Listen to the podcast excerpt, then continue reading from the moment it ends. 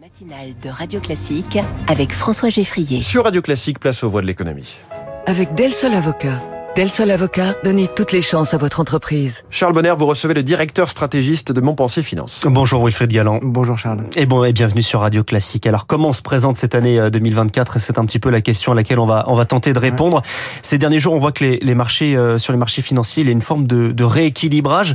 Euh, quelles sont les, les, grandes tendances de ce début d'année? Oui, peut-être euh, un espèce de retour à la réalité. Ce qui est, ce qui est assez intéressant, c'est qu'en général, les, les premiers jours de l'année euh, 2024, en tout cas les premiers jours d'une nouvelle année, sont toujours une, une poursuite de ce qui s'est passé en fin dans la fin de l'année précédente. Et là, on a un véritable changement. C'est-à-dire que on se rend compte que les marchés avaient peut-être donné un prix à la perfection, c'est-à-dire un scénario économique et financier euh, absolument magique, c'est-à-dire une désinflation progressive, mmh. une baisse des taux, une croissance qui tient et un environnement à la fois économique et financier absolument euh, absolument parfait et que les choses sont peut-être un petit peu plus compliquées que ça. C'est un peu le retour à la réalité. Je dirais que aujourd'hui, on se rend compte que les mauvaises nouvelles économiques, quand on a des statistiques un peu décevantes, sont véritablement prises comme des mauvaises nouvelles et non plus comme des annonces de futures baisses de taux, d'un mmh. environnement financier plus intéressant.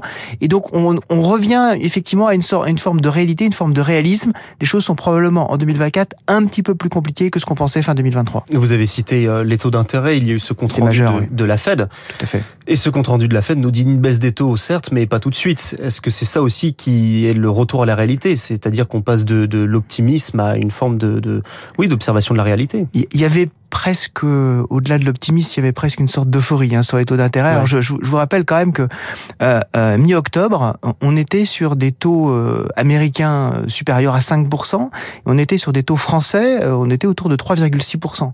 On est descendu en l'espace de deux mois et demi, on est descendu de pratiquement 1%, voire un peu plus de 1%, ce qui, pour le marché obligataire, marché obligataire, les mouvements sont généralement très mesurés. Hein. C'est un, peu le, un peu le radio classique des marchés. C'est on est, euh, on, on, est véritablement dans des gens de bonne compagnie. Euh, les marchés obligataires, euh, d'un seul coup, se sont mis effectivement à faire, comme tout à l'heure, du Elvis Presley. Hein. C'est-à-dire effectivement de façon totalement déhanchée sur sur les taux d'intérêt. Et on se rend compte que peut-être on a été trop vite, trop loin, parce que quand on fait baisser très fortement les taux d'intérêt, ça veut dire effectivement d'un côté qu'on envisage une baisse de l'inflation assez rapide, mais qu'on envisage peut-être aussi une situation économique beaucoup plus difficile. Et donc, tout ceci était un peu incohérent. Les taux d'intérêt, c'est véritablement la clé hein, de l'évolution à la fois de l'économie et des marchés, parce que les taux d'intérêt, c'est le prix du risque et du prix du temps. Quand on fait remonter le prix du risque, quand on fait remonter le prix du temps, il y a toujours un impact à la fois dans l'économie et dans le prix des actifs financiers. Donc c'est véritablement ça qu'il faut suivre. Si on a un retour à une certaine normalité des taux d'intérêt en ce début d'année, ça veut dire aussi que on est en train de revoir les scénarios économiques pas de façon catastrophique du tout, mais peut-être de façon un petit peu plus réaliste qu'une certaine euphorie qui nous avait pris fin 2023. L'autre clé, c'est euh, le prix du, du pétrole. Tout à fait. Il est en certaine augmentation. Il y a alors, pendant les journées, parfois ça baisse, parfois ça augmente. Il y a des tensions sur sur l'approvisionnement, notamment ouais. avec euh, avec la Libye. Il y a ces attaques de navires au niveau de de, de la mer Rouge. Est-ce que là, on s'attend à une explosion du prix du pétrole dans les prochaines semaines ou dans les prochains mois? Pour l'instant, c'est quand même très calme. Euh, c'est ça a été la, la, bonne surprise euh, de la fin de l'année, euh, du dernier trimestre euh, 2023, au, au, matin du 8 octobre, euh, j'étais très peu confiant sur la capacité euh, des, des, marchés à ne pas faire monter de façon très très forte euh, le pétrole, sachant que on allait avoir des tensions extraordinairement élevées au Moyen-Orient.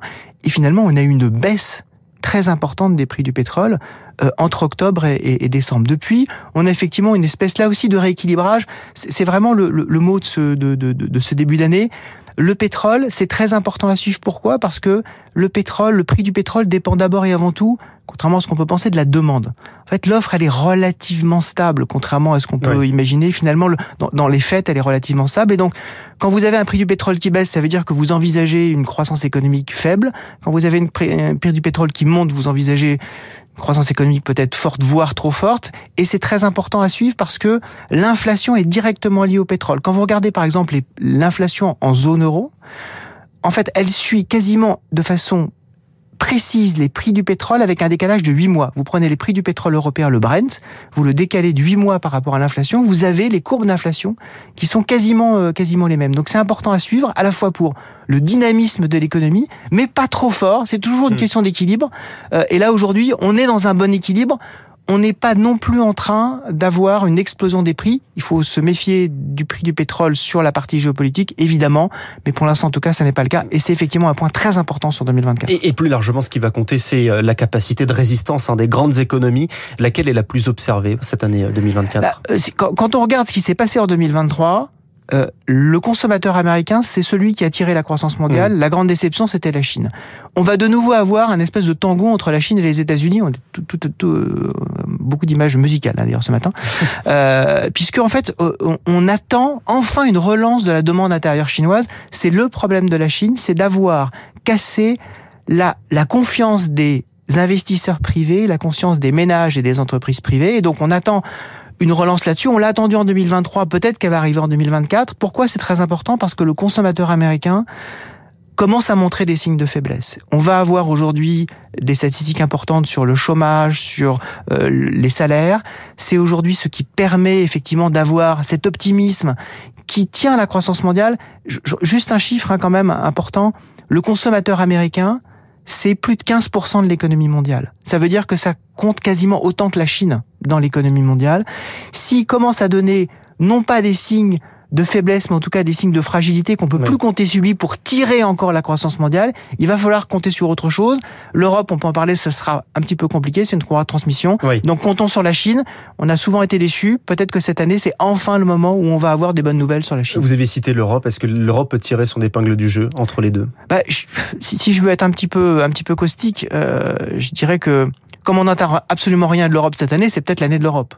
Euh, y a, y a, y a, non, mais il y a, y a, un consensus extrêmement élevé sur le fait que l'Europe ne fera rien, que l'Europe ne peut absolument pas s'en sortir parce qu'elle n'est pas réactive. C'est le problème de l'Europe, c'est le problème d'être en en réaction et pas en anticipation. On l'a vu avec la Banque centrale européenne qui euh, a l'air d'être toujours un peu à la traîne de la Banque centrale américaine. Une forme d'imitation. Une forme d'imitation. Mais ce qu'on voit quand même dans les derniers chiffres européens, c'est en particulier sur la partie manufacturière, sur la partie industrielle, on commence à avoir une stabilisation. En Allemagne, ça va un tout petit peu mieux. Mm. On pourrait avoir de bonnes surprises en Europe parce que justement, on part de tellement bas et on a finalement tellement peu confiance que il suffit de pas grand chose, d'une petite étincelle. On a encore, par exemple, en Europe, contrairement aux États-Unis, des, des, un taux d'épargne accumulé, de l'épargne des ménages qui reste encore très important post-Covid, beaucoup plus qu'aux États-Unis. Donc on pourrait avoir cette espèce d'étincelle.